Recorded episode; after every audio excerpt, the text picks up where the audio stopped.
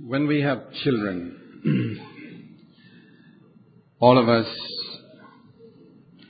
are excited and we have visions of how those children will grow up. And none of us have a vision of their, you know, doing bad things or disappointing us. We have hopes for all of them. When God made Adam and Eve and united them, He also had hopes just like you and I have because God is a father and a mother. He's mostly referred to as a father, but in Isaiah 49:15 he compares himself to a mother who will not forget even a nursing child. Even if they may forget, I will not forget you, he says. And Jesus compared himself to a mother hen who gathers her chicks under his wings. So he had great hopes and expectations when he united Adam and Eve. On the day when God united you as husband and wife, he also had great expectations.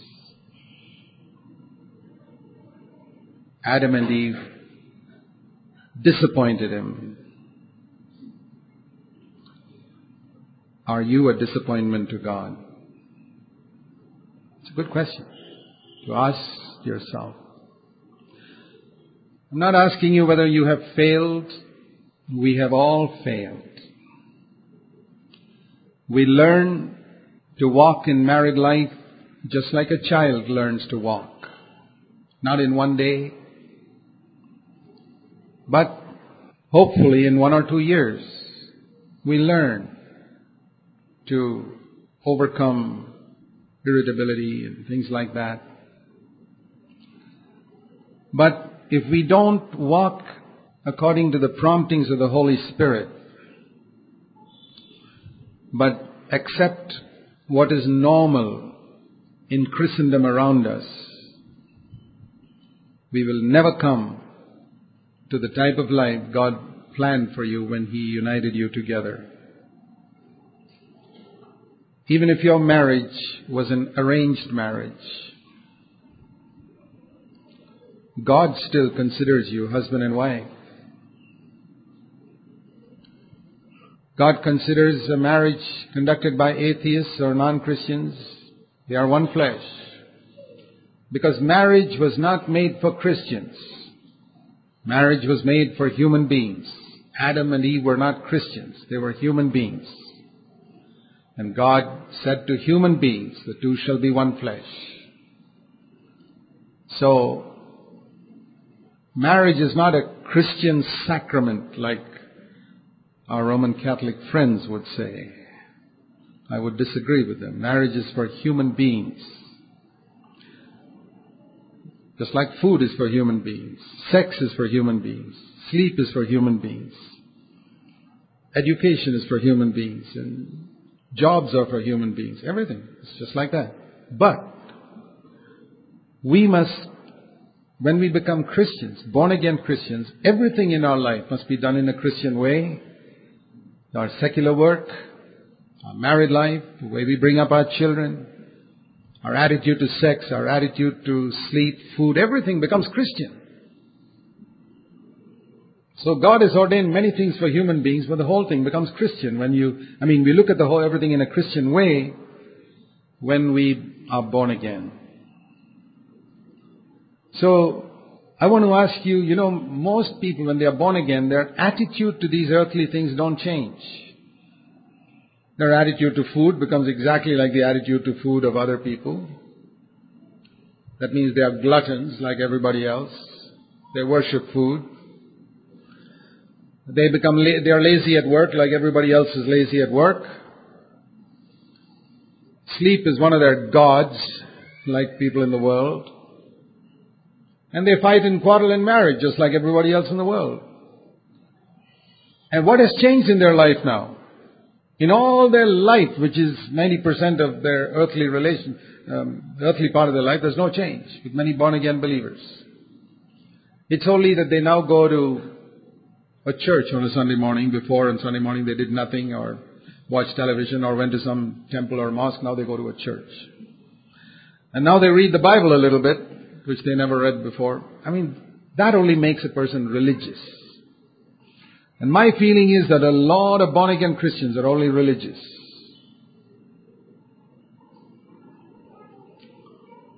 I recently had to write to a sister who claims to be born again and whose husband is not converted. And I told her, sister, if you are just going to be religious, your husband will never be converted. But I don't think many sisters recognize the difference between being religious and being spiritual. I have seen numerous religious women who are preaching at their husbands, looking down on their husbands. I can almost prophesy that their husbands will never get converted and the reason will be their wives and God will turn around to their wives and tell them one day it's because of you that your husband never got converted. Could be the other way around too. When a person allows the Holy Spirit to grip his life, he not only becomes pure, but he becomes gracious and uh, sweet in his speech towards the people at home, just like he is towards people outside. See, the culture in the world teaches us to be very gentlemanly and courteous when somebody comes to the door. You know, a stranger comes to the door and if he's properly dressed, you won't be rude to him. You may be rude to a beggar because you don't have any light on Christianity. But, okay, even if you don't have light, you still would be very courteous to someone who comes in a suit and a tie. Particularly if he's a white man. You know how these things make a difference? Shouldn't make any difference to a Christian, but it does, unfortunately. And I remember a wife telling her husband, if you will only speak to me like you speak to these strangers who come to the door, that'll be enough. Do you speak to your wife like you would to the stranger who comes to the door? You speak to your husband like that? To someone whom you respect, whom you meet? Many times, the ones we call loved ones are the ones we are most rude to. We are you know, there's a proverb in English called familiarity breeds contempt. Familiarity breeds contempt means that you, the more familiar you become with somebody, the more you treat them in a very despised way. Ah, that's only my wife, that's only my husband. You didn't do that on the day you were married. But it has become like that and it gets worse and worse every year. I just want to say that's the way of the world. If you really follow the way of Jesus, the Holy Spirit will make you a sweet saint.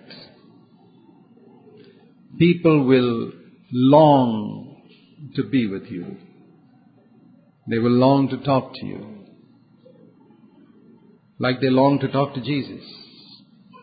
But you know, Jesus was very strict. He could, when he saw people making money in the name of religion in the temple, he was ruthless. he sat down and made a whip and chased out and turned the, sent the money rolling, turned the tables upside down and opened the cages and sent the birds out and chased the sheep out. And he didn't care whether they came and would sue him in the court. He was determined to keep the house of God pure. He could turn round to his closest co-worker and say, get behind me, Satan. He was very, very strict. There are very few Christians who know that type of loving strictness because most believers are all wishy-washy. The only way they can be strict is in a hard, human, pharisaical way. But Jesus was hard in a godlike, humble way. He could talk about the Pharisees and pronounce a curse on them, saying, You hypocrites. You know, I noticed that Jesus was very hard on people who treated others badly. But he was very gentle on people who messed up their own lives. There are two types of people who come to the church. Those who have messed up their own lives. I want to say to you, Jesus will be very tender with you. And I will be very tender with you. But there's another type who comes to the church who makes life miserable for other people. Maybe you make life miserable for your husband, or your wife, or other people in the church. Well then, Jesus will be hard on you, and I assure you, I'll be very hard on you also. Jesus was very hard on people who treated others badly, or who took advantage of others. He was very gentle on people who had messed up their lives much more. Now you would think that someone who you know, keeps on backbiting against another is not as bad as someone who takes drugs. But Jesus would be very tender to a drug addict, but very hard on someone who backbites. I want to be like Jesus. I want to be with tender to a drug addict who comes here or a prostitute, but very hard on someone who backbites and gossips and puts down others. That's what Christ is like. We try to portray the real Christ here. So if you're hard on your husband or wife, I want to tell you that Jesus will be very hard on you. It'll never go well with you when Jesus is hard on you. So the great law in married life is treat your partner the way you want to be treated. What they call the golden rule in the Sermon on the Mount. It's Matthew chapter 7. Let me begin with that. Matthew chapter 7.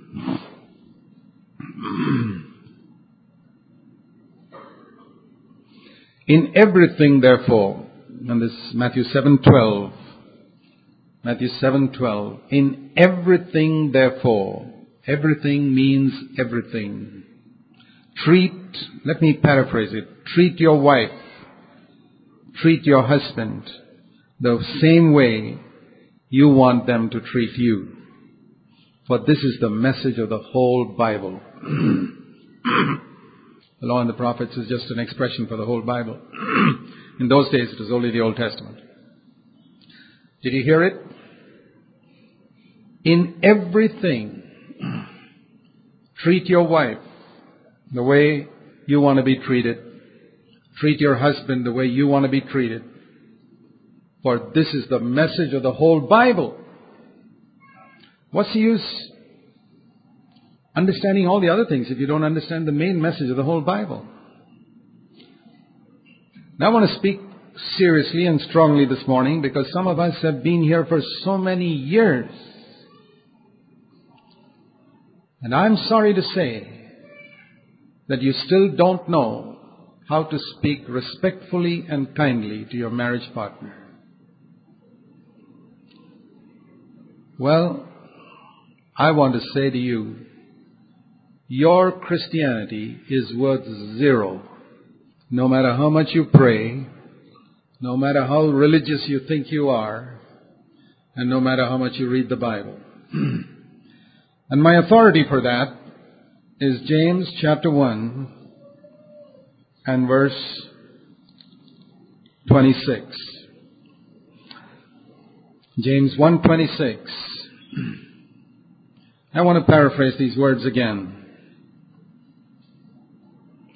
If anyone thinks he is very religious, very holy, very spiritual, and yet cannot control his own tongue when he speaks to his wife, or cannot control her tongue when she speaks to her husband, he is only deceiving himself. She is only deceiving herself that she is spiritual, that he is spiritual. His Christianity is worth zero. Her Christianity is worth zero. You won't hear it so plainly in other churches, but you'll hear it plainly here. Because our scan machine is pretty good.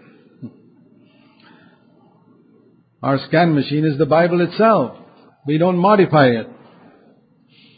We don't rub out certain parts of the scan to make you look good.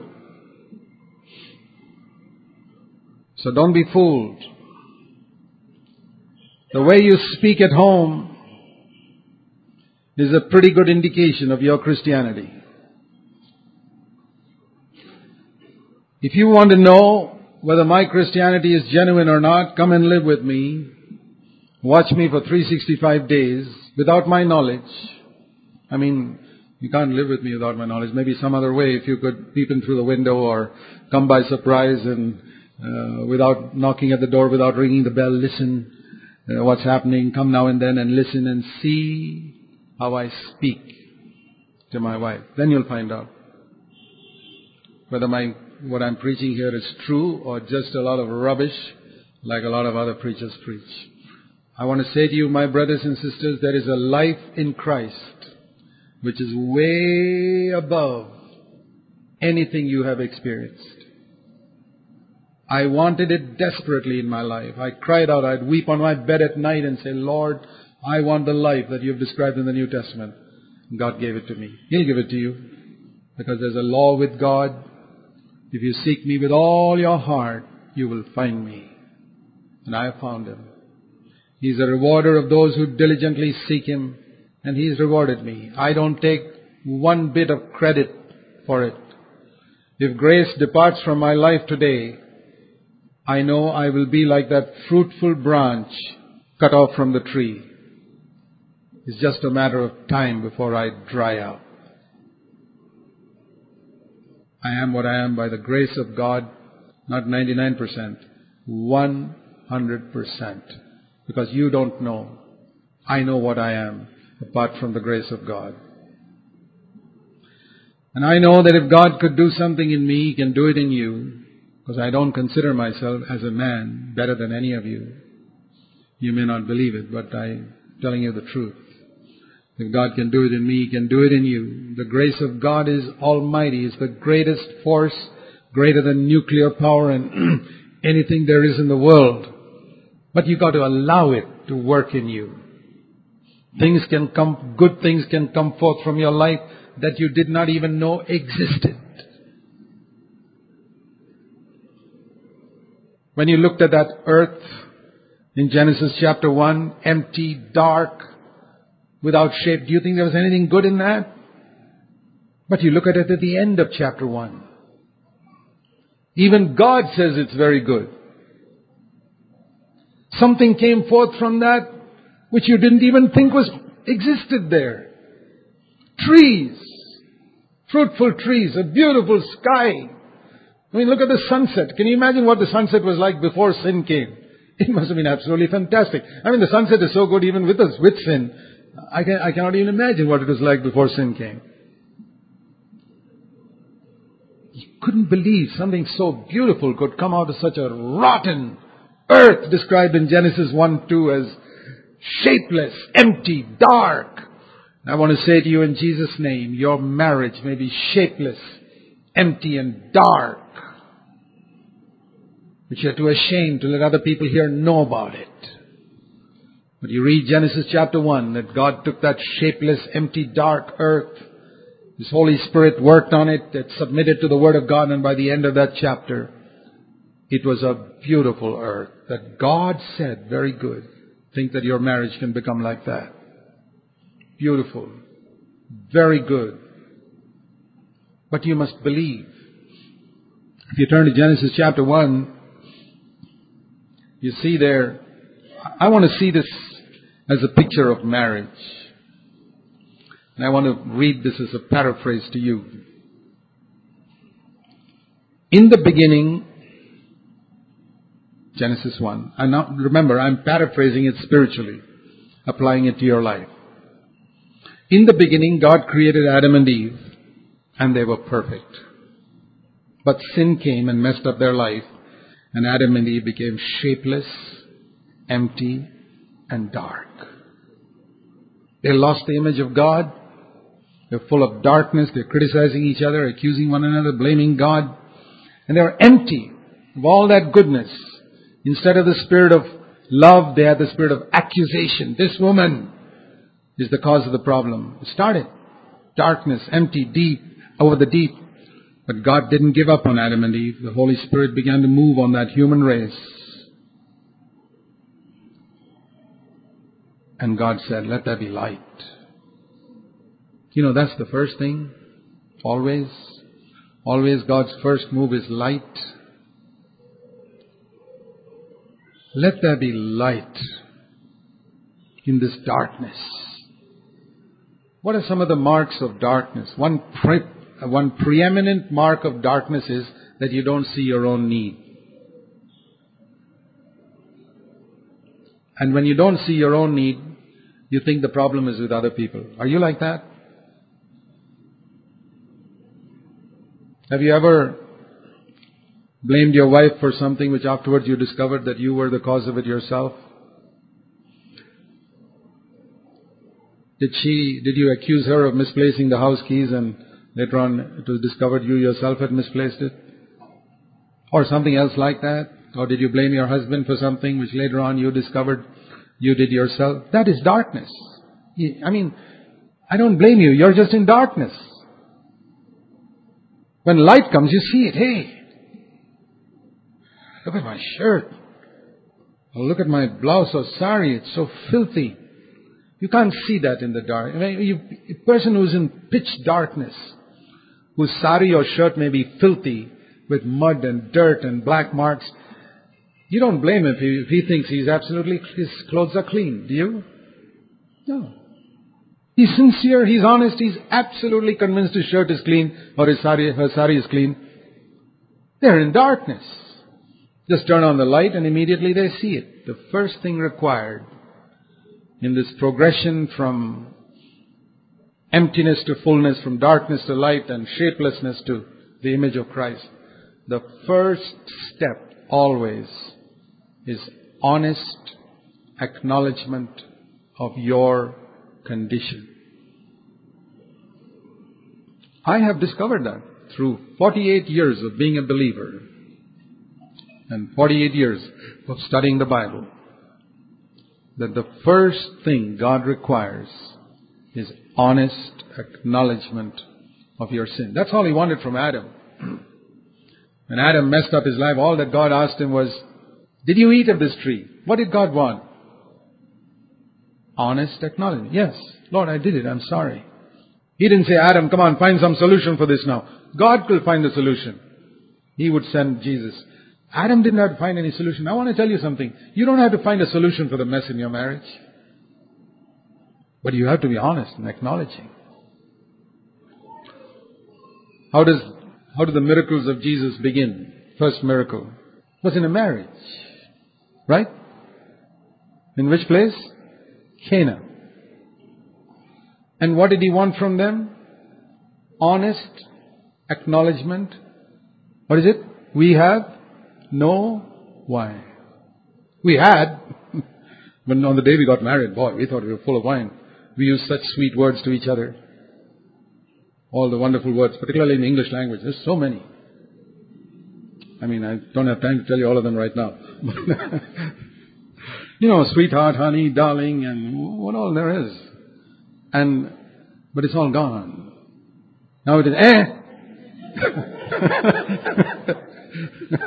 what? You again? the wine is gone. It's finished. Be honest. Lord, the wine is dry. He can produce better wine than you had in the days when you used those beautiful words in the English language. He can give you a beautiful attitude as well, not empty words from your mouth. Only He can do it. You can't produce wine supernaturally. You can go and buy it from the market with a lot of labor and produce it yourself or pay for it, but this wine from heaven only Jesus can give. And people will come into your house and like those guests at the wedding will say, where did this come from? How did your marriage become like this? And then you'll have an opportunity to witness to what Jesus can do. I'm telling you the truth, my brother, sister. I am an extremely happy husband, father, father-in-law, grandfather. Jesus has made me like that. It's the absolute truth. I'm not a salesman trying to sell Christianity. No. I'm not trying to convince you about something that's not true. That's my honest testimony because I have found the narrow way that leads to life. It's a narrow way, no doubt. You have to walk very carefully. It's like, I can't take my wife with me. I can't take my children with me. I have to walk alone. And each person has to make that choice. But it's a very narrow way and one has to be very cautious. You can't walk two steps at a time. It's one step. Then you walk and put the other step. It's a one brick type of wall. You tried walking on a one brick type of wall? Four and a half inches wide. Can be done. But you gotta be very careful. But it becomes easy when somebody's holding you. You know, like a child walking on that wall and the father is holding it and says, My child, don't fear. You won't fall. I'm here to hold you at each step. Otherwise it'll be difficult because it's actually thinner than a one-step wall. It's more like tightrope walking. But someone's holding me. And he can hold you too. It is God's will. But begin with light.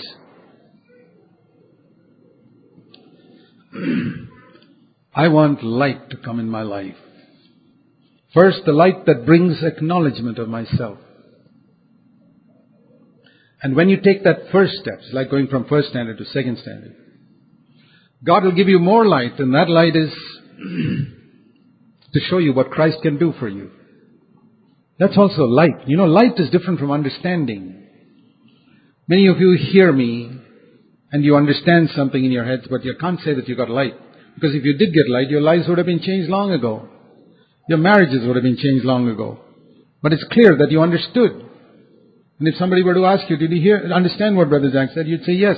But did you have light on it? No. For that you've got to go to God. I'll tell you, I can't create light. I can give you understanding, but I can't give you light.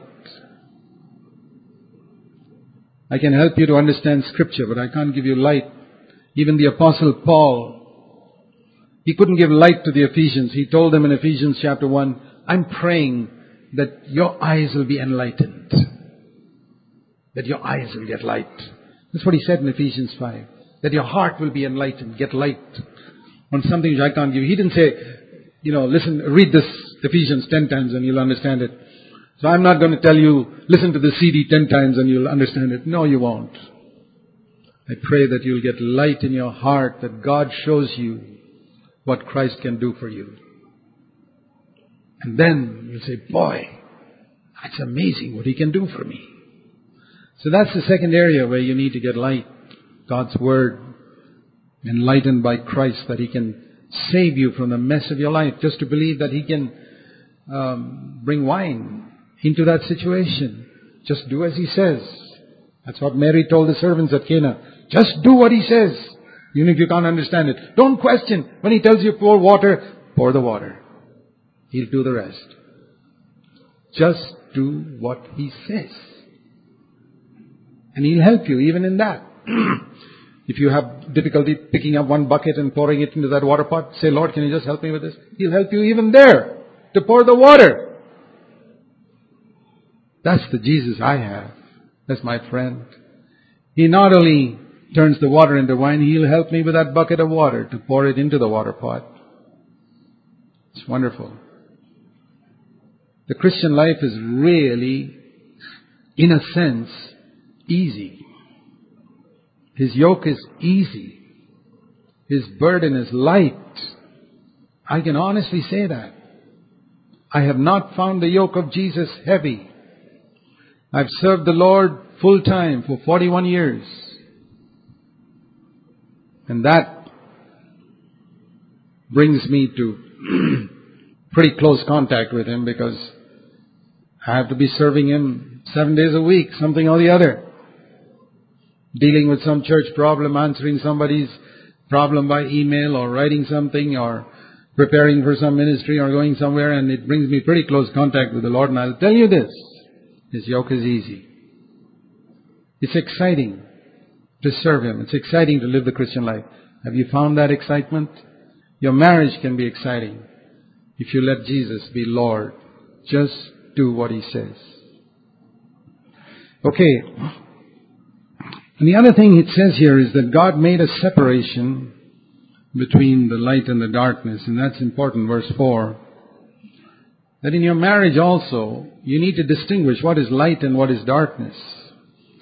And allow God to separate that.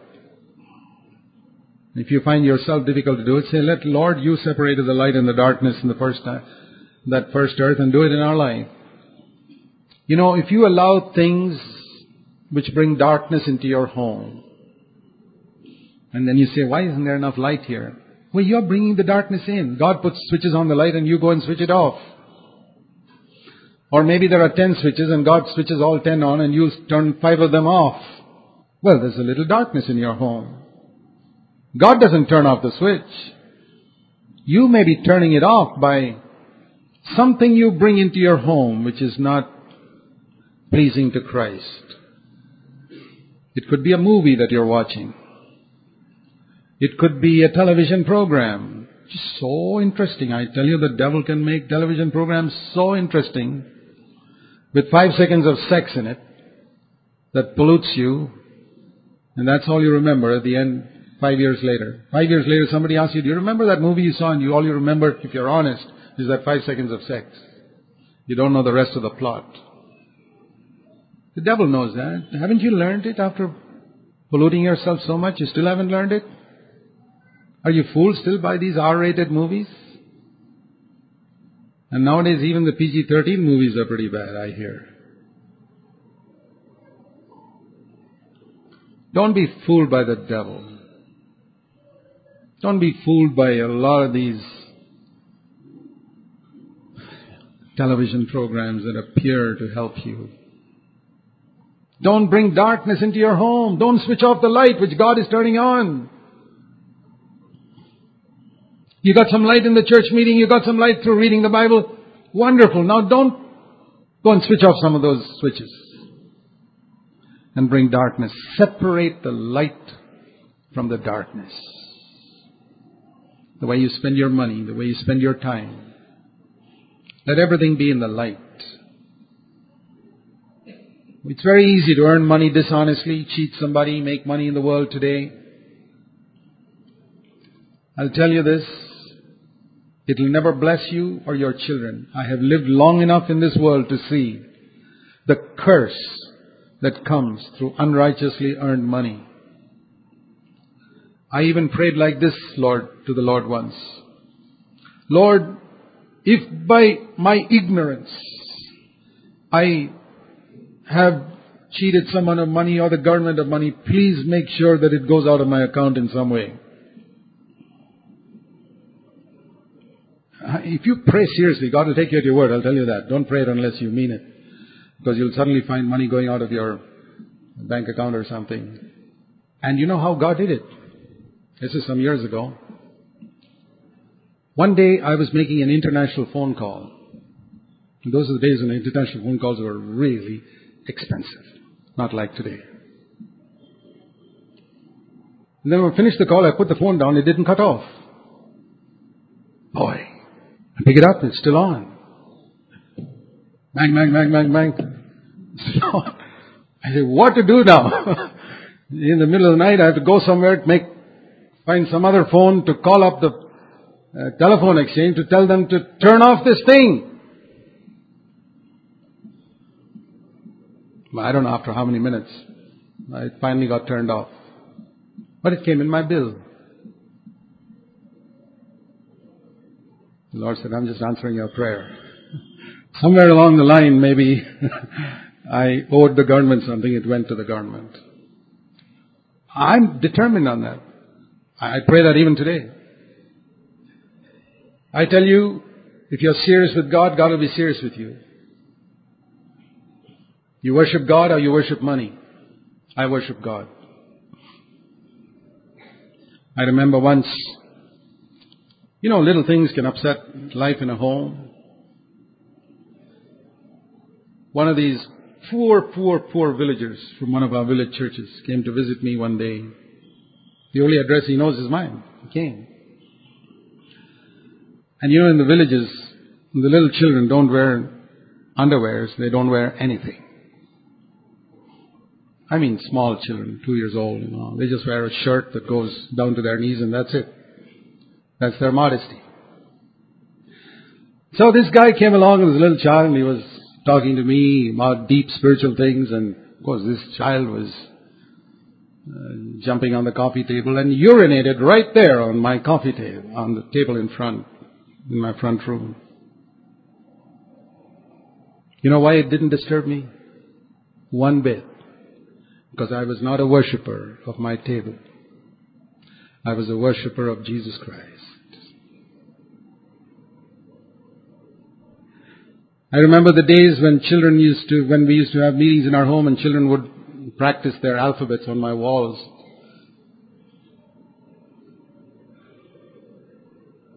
With, uh, not with chalk that can be removed, but with crayons and things that are irremovable type of stuff. Well, I would tell them how to do it better, but it didn't disturb me because I didn't, I was not a worshiper of my wall. We must teach them, of course, but many things in my life the Lord has tested me. Whom do you worship? I said, Lord, you can test me in 101 areas. I will never worship any material thing. What is the difference if you worship your table or your wall and that uh, other non-Christian worships the same stone thing made in a shape of a man. He's an idol worshiper and you're an idol worshiper. Only yours is a wall and his is shaped like a man. You think there's a difference in that? Not at all. Your wood makes a coffee table, his wood makes a man shaped like a man. You worship this, he worships that. What's the difference? Do you know the number of idol worshippers among Christians? No wonder they don't have a close contact with God. I'm so desperate to have a very close relationship with Jesus Christ, and I know that for that I must have no idols at all. You don't know whether I have any idols, only I know. And I don't know whether you have any idols. But that is darkness. Say, Lord, separate all the darkness from my life. It'll make your married life happier. Because many of the things we get upset in our home is over somebody spoiling something which is so precious to us. I remember telling one brother who was having a problem with anger in his home, and he said, Brother Zac, pray for me. I said, Do you love material things? Perhaps if somebody breaks something in your home, if your wife breaks something, or your husband does something which spoils something which is very precious to you, do you get upset? Well, that's because you worship material things. I say, your problem is not anger. Your problem is you worship material things. And you'll never get rid of anger till you stop your worship of this idol. You worship all the saris in your cupboard? I guarantee you won't get victory over your anger. The devil will do something to mess up something there. Maybe some worms he'll send in there to eat up some of those lovely, make some holes in those saris. Is that enough to ruin your Christianity? I hope it is not.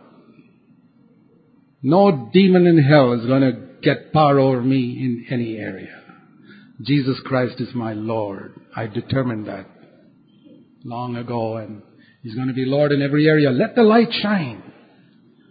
Separate the light from the darkness. Use material things, but don't love material things. God created people to be loved and things to be used. But man has reversed it and the devil has reversed it. He's made people love things and use people. Do you, don't you use people? You meet a person and say, now, how can I make use of him? If the commissioner of police were a member of CFC, wouldn't you like to be his friend? Not to help him to be spiritual, oh no. How can I make use of him? How can I make use of this brother, that brother? Well, that's the way of the world. Use people and love things. When you get converted, really converted, it turns around and you begin to love people and use things. You don't want to use anybody.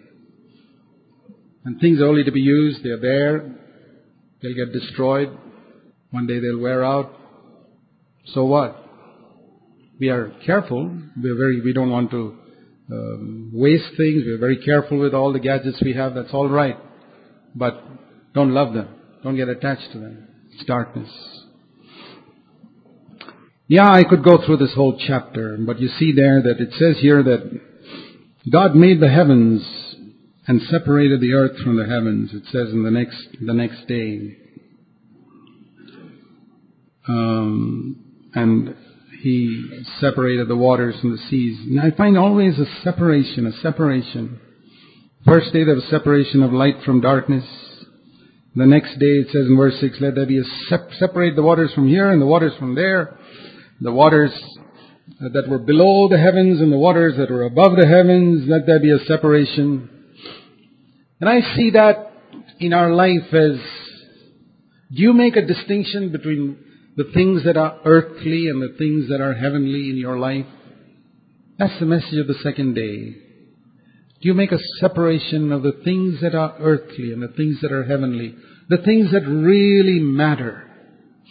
The things that don't matter so much. When you're a child, Paul, Paul said, when I was a child, I thought like a child, I spoke like a child. When I was a man, I put away childish things. I remember once when my children were very small and they were playing cricket. and you know how children are. One of their favorite words in cricket is cheater. well, my children were ordinary children like anybody else's. And they would have arguments whether somebody was LBW or uh, not or something like that. LBW is the most difficult to judge, you know. Out and all is easy. Wicket taken or catch and all, but LBW. And uh, one day they said, you know, so when they have an argument, their last resort is let's ask daddy. So they come to me, the umpire. and uh, I say, I wasn't there really. And so I said, listen, I don't know whether who's out or who's not out, but I ask you, 2,000 years from now, is it going to matter? And they were children. They thought like children, they spoke like children. They said, I know dad, it won't matter 2,000 years from now, but right now it does matter.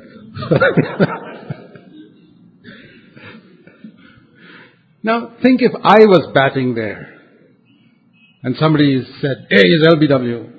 I would just leave the bat and go. I'm not going to stand there and argue because I'm an adult. I want to ask you, do you behave like a child in your home? Arguing about things that have no eternal value? You say it matters right now. Then you're a child. Is it going to matter 2,000 years from now? Then you're an adult, if you can look at it that way. Separate the waters that are beneath the heavens from the waters that are above the heavens. That's what it says here. Separate the things that are beneath from the things that are above. In your thinking, Lord, this is earthly, worthless. This is eternal, valuable. That's why I tell people who, supposing you happen to be late to the Sunday morning service instead of 9.30, you can come only at 10. Because something went wrong at home, you know, that can always happen, especially when you have little children. Or something else may crop up unexpectedly, accidentally. And maybe you're the type of person who's very particular that you should be there on time, or one of the partners, husband or wife, the other partner is not so particular. Don't have a fight over that. What's use having a fight and then coming here and saying, Oh Lord, we praise you and we worship you? No. It's better to come late, peacefully. Take my word. It's better to come late peacefully than to come on time with a fight. Any day. We should try and come on time, but it's not always possible in this world. It's not possible. Especially with small children and numerous things, distances to be traveled. We can't estimate the time. Traffic could be a problem. People could have punctures and that's why I completely stopped judging people who are late. I used to in the days when I had no wisdom. I don't do it now. I tell them, please come on time, but I realize that there are many problems that we have. So, uh, don't have a fight in any case. Tell me which is better. To come late, without a fight, peacefully, happily, or to come on time with a fight. you know which is better. Why don't you do that? And I'll tell you something else. It's not just time for the meeting. It's never worth having a fight. Ask yourself, 2000 years from now, is this going to matter? Some things do. Like the type of movies you watch, the type of books you allow your children to read, the type of music you allow them to listen to, those things will matter 2000 years from now because it's going to affect their life for the rest of their life. Train up a child in the way he should go when he's old, he will not depart from it. That's the way he's going to grow. Because that's the way you, you allowed him all types of things in your home.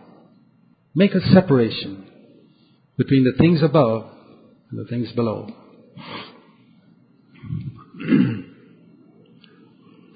it says here then, again you find in verse 9, on the third day, a separation. Let the waters be here and the dry land be here. God called the dry land earth and the gathering of the waters he called seas, and God saw that it was good. You notice here that God is a God of distinctions. This is this, this is this. That's why in the Old Testament he said, we don't want women to dress like men in Deuteronomy. The principle is not whether you wear pants or jeans. That's not the point. That's for legalists who go down to the letter. I'm not talking about that. There are many countries in the world where pants, men and women wear it. You go to Pakistan, almost everybody wears uh, this salwar kameez. Men and women, by the way. This is the Punjabi dress. The men wear all white and the women wear, some wear white, some wear colored. That's it. So I'm not talking about that. I'm not a legalist. I was once upon a time. Pharisee of the Pharisees, but God delivered me. but what I say is the distinction between the sexes is very important. If you don't distinguish between the sexes, you go into homosexuality in one form or the other. there is a distinction between the sexes.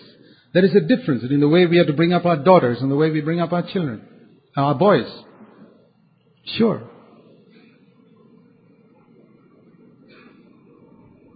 I mean, for example, even the way they sit in a chair. Don't you teach your daughters to sit in a certain way when boys can stretch out their legs and cross their knees and legs over their knees, things like that, which is not proper or modest for a girl to do. There's a difference between the sexes and it's important to make that distinction. And God is a God of distinctions. He didn't he make man and woman alike. There's, there are differences. We need to recognize those differences. Like, you know the difference between earth and sea, earth and water. It's very simple. It's a clear distinction. Water is water and mud is mud. There's a distinction between the two. One is solid and the other is liquid. Do you see that there's a difference between you and your wife? That certain things She's like that because she's a woman. It's got nothing to do with spirituality. You know, supposing your wife gets upset with you because you paid 25 paisa more per kilo for that cabbage that you brought back from the market.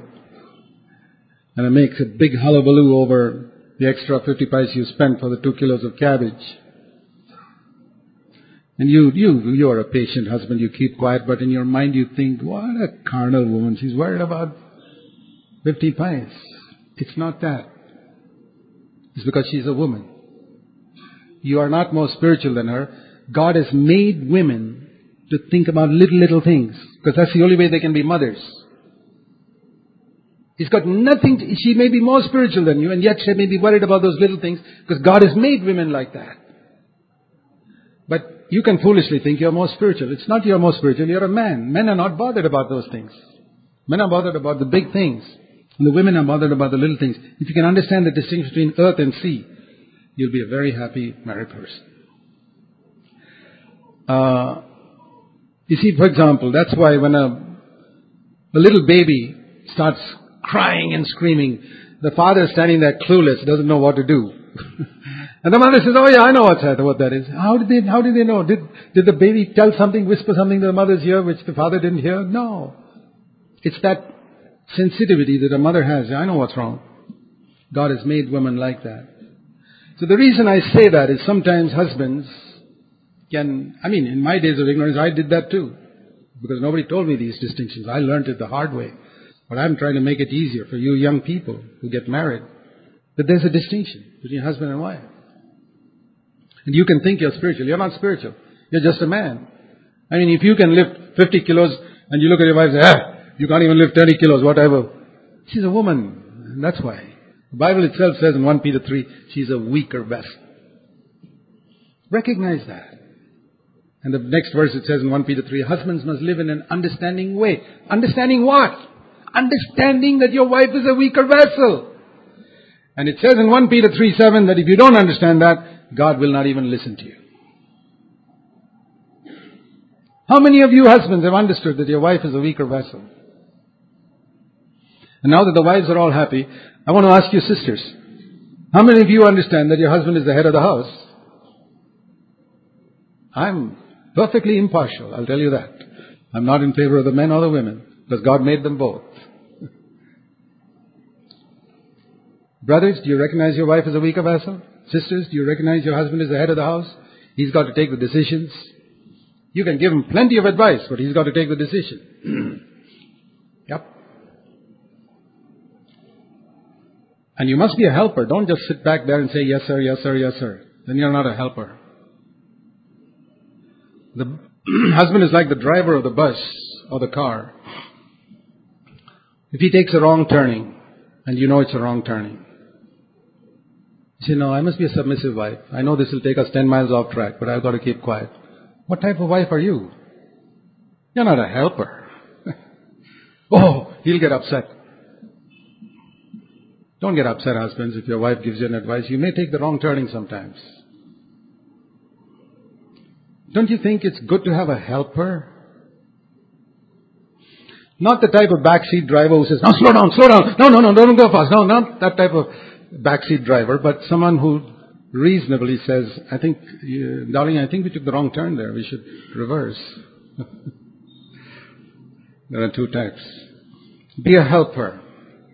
Well, I don't want to go through all the seven days, but uh, six days. And in the last day, I want you to see this. Finally, it says here, God looked at everything that He had made, verse 31, and He saw it was very, very good.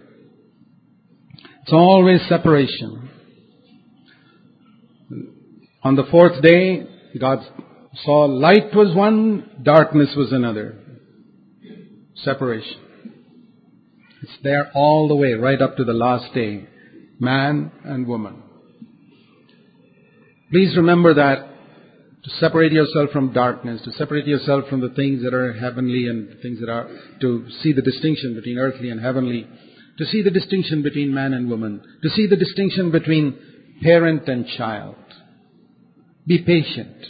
I remember once when one of my children spilt the milk and I got upset with him and then a little later I spilt my coffee and the Lord said to me, you are so old and you spill coffee and you're upset with that two-year-old who spilt his milk. I said, Lord, forgive me.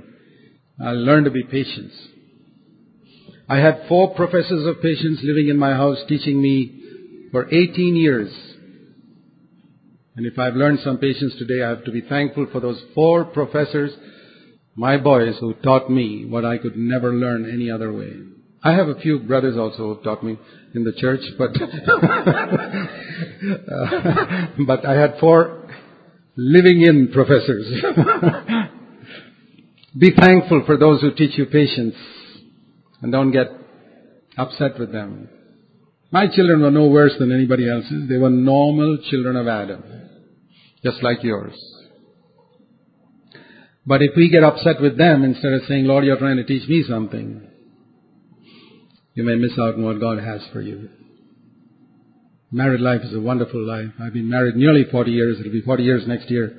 And I can tell you, it's one of the most wonderful things of all. And to have children, that's a tremendous blessing. Tremendous. I wouldn't exchange it for anything in the world. Married life and children. It's molded me. It's shown me, given me light in areas that I could never have got. It's sanctified me, helped me, and enlarged my ministry. Take it in a right way, and God will look at your life and say at the end, son, daughter, you responded to everything I said, and look what has come out of your life now. It's excellent. Don't you want a married life like that? Don't you want children to grow up who will please the Lord?